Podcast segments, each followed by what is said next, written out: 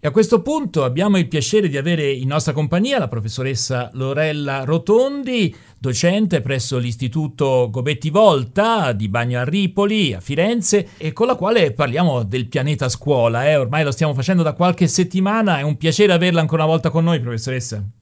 Grazie Roberto. Ecco perché insomma la scuola è un cantiere, è stato detto così anche dal ministro, un cantiere aperto. Oggi parliamo di arte. Sì, allora intanto sul tema dell'essere cantiere mi sembra una parola assolutamente appropriata.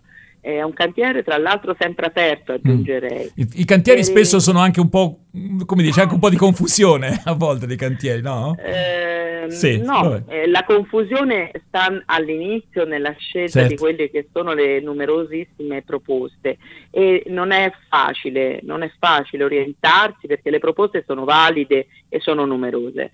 E quest'anno il nostro liceo linguistico ha, eh, ha fatto alcune scelte, fra queste anche quella di essere ambasciatori dell'arte ed quindi è stato un impegno linguistico digitale, tra l'altro perché tutto si è svolto in una parte fortemente filologica e dall'altra invece utilizzando le nuove tecnologie. E la professoressa Monica Fabrizi, che sentiremo eh, fra un poco, de- certo. Sì, è stata la promotrice di questo bellissimo eh, progetto con gli Uffizi di Firenze. Mm.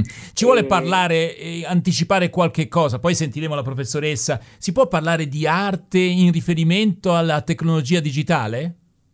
Eh, direi proprio di sì, abbiamo sperimentato ormai la visita dei musei durante il lockdown attraverso mh, mm, il remoto e abbiamo magari viaggiato più di quanto si potesse fare nella realtà perché quello che era inavvicinabile eh, nella realtà lo è diventato, è diventato prossimo e fattibile attraverso il remoto, quindi abbiamo visto il museo di Pietroburgo, abbiamo visto eh, luoghi e questo ha comportato un grandissimo lavoro, eh, non è affatto banale poter circolare nei corridoi e nelle gallerie. Il lavoro degli ambasciatori dell'arte vuol dire mm, un'altra cosa, non è soltanto visitare eh, delle opere d'arte, ma farle proprie e reinterpretarle. Quindi c'è proprio la personalità dello studente e della studentessa che entrano traducono, vivono e si fanno pelle di un'opera d'arte e quindi è ben altro, va oltre l'utilizzo della lingua. Eh, questo e mi questo... sembra molto interessante anche perché sì. diciamo, noi eh, a volte tendiamo alla fruizione un po' passiva eh, anche dell'arte. Esatto. Saperla attualizzare e riproporla in maniera creativa non è una cosa... Ecco, ma è, è, è, è un obiettivo realistico anche per i nostri studenti? Io direi proprio di sì. Probabilmente dobbiamo imparare a fare meno e meglio, eh, perché i ragazzi vanno rispettati nei tempi, eh, altrimenti parliamo solo da alcuni. Mm e questo lo trovo un'azione assolutamente antidemocratica. Ma non vengono quindi... i genitori da lei a dirle ma non, non, non, finiamo il programma, non si finisce il programma? C'è qualche discorso? Sì, non finiamo il programma, però dobbiamo dare voce ai ragazzi. Io rimango di quest'idea. Per dare voce ai ragazzi devo dare il tempo di assimilare alcune, mh, alcune scelte che insieme si chiama in scelta mista, cioè da parte del docente, da parte anche dello studente, e lo reinterpreta e ha i suoi tempi per reinterpretarlo, anche perché non è che si stoppa la loro vita. Eh, adesso lasciamo perdere, c'è stato uno step generale, ma di fatto sarà bene che la scuola cammini a fianco all'attività sportiva, a fianco ai loro percorsi sentimentali, emotivi, amicali, per cui non è che la vita è con, è insieme non è un'alternativa a o studi o frequenti qualcuno, pensi o fai eh, i compiti per il giorno dopo. Sarebbe bello una circolarità, no? E quindi entrare in circolo, ecco, come scuola e come saperi e come competenze e come anche motivazione di vita, ecco, fornire scopi, obiettivi. È un molto ambizioso, professoressa. È... Molto ambizioso, però dobbiamo guardare in, lontano. Eh? Dobbiamo ecco. guardare lontano perché la facoltà predittiva eh, va anche educata, eh? se no questi ragazzi ci stupiamo che non abbiano obiettivi, mete desideri. Bisogna desiderare sempre e la parola desiderio, come lei sa Roberto, ha in sé le stelle, eh? quindi cum sidera, quindi avere dentro le stelle, le stelle, nei desideri ci sono le stelle. Professoressa Rotondi, grazie intanto per questa, per questa, introduzione. Ci sentiremo sicuramente anche la prossima settimana. Mettiamo una canzone e poi avremo con noi la professoressa Monica Fabrizi. Eh, a proposito appunto di questo progetto Ambasciatori dell'Arte e in particolare coinvolgendo le studentesse del liceo linguistico Volta Gobetti di Bagnarripoli a Firenze. E a questo punto, come abbiamo annunciato, abbiamo con noi la professoressa Monica Fabrizi. Buongiorno professoressa, grazie per essere con noi. Buongiorno a voi.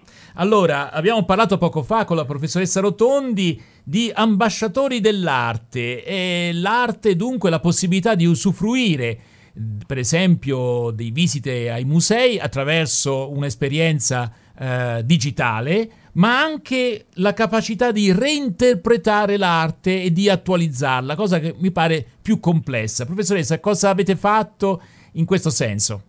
Ci occupiamo di ambasciatori dell'arte ormai da decenni ed è nato ben prima della, mm, del progetto che si chiamava mm, Alternanza Scuola-Lavoro e che adesso si chiama PCTO, cioè l'esperienza lavorativa in itinere per i ragazzi delle scuole secondarie di secondo grado.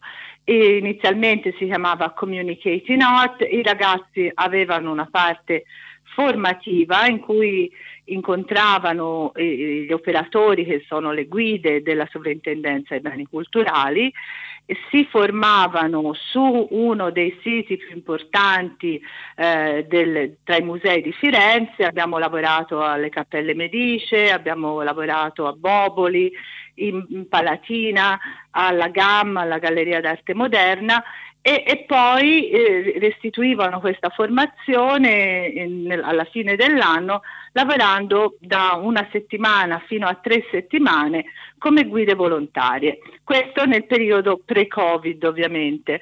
E quindi questa era un'esperienza vera, autentica, lavorativa, in cui loro non solo si confrontavano con le professionalità all'interno del museo, ma anche con i turisti ed era un'esperienza bellissima. Poi è arrivato il Covid. Poi è arrivato il Covid e quest'anno la sovrintendenza, il polo museale, ci ha offerto di fare il, un nuovo progetto che si chiamava e si chiama Ambasciatori Digitali dell'Arte.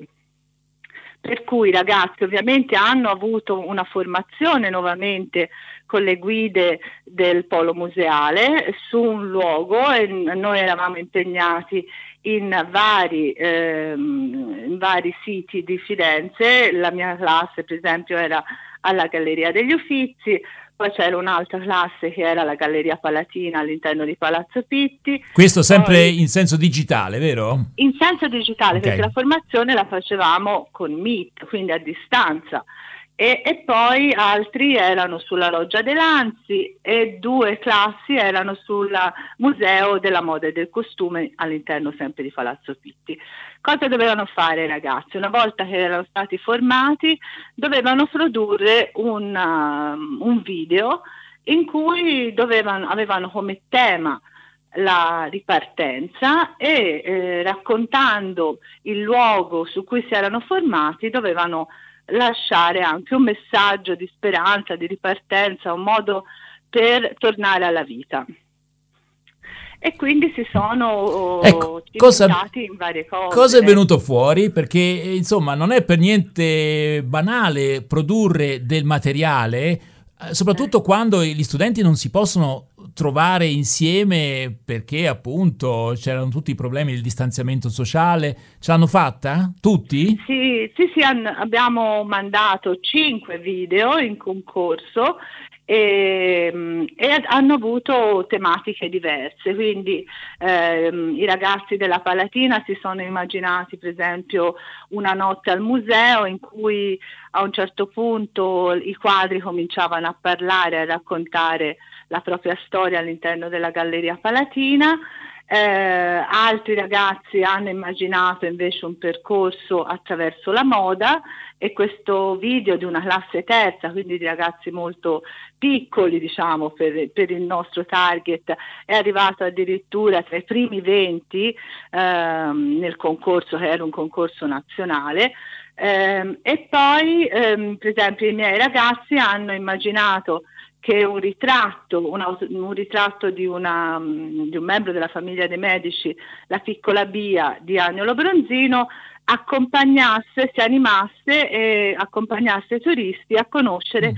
dei personaggi che, un po' singolari che erano in alcuni quadri della Galleria degli Uffizi. Quindi addirittura un soggetto di un quadro che diventa protagonista e accompagnatore per quel che riguarda la sala, insomma, se ho capito sì. bene. Mm. Sì.